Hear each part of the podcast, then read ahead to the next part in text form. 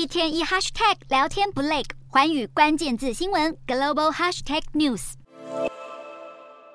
这就是乌克兰渴望得到德国迟迟不给的豹二主力战车，主武器一百二十公里 L 四四型或 L 五五型滑膛炮。作战范围五百五十公里，速度每小时七十公里，堪称当今最优秀的主战车之一。更重要的是，比较容易维修保养，而且设计上特别针对俄罗斯用于入侵乌克兰的 T 九十战车。专家口中足以改变战局的豹二主力战车，欧洲许多国家都有在用，而且还卖到加拿大、智利、卡达、印尼等十几个国家，偏偏就进不去战火纷飞的乌克兰。而德国犹豫不决，其中一个原因可能是怕战争升级，引发第三次世界大战。专家认为，德国的首要目标不是要帮乌克兰打败俄罗斯，而是防止世界大战，并且阻止北约和俄罗斯爆发直接冲突。然而，肖兹政府态度犹疑，或许也跟美国扯上关系。然而，瑞士新苏黎世日报似乎看得更深远，认为背后攸关军备政策利益。一旦波兰、西班牙等国家把手中的豹二战车交给乌克兰，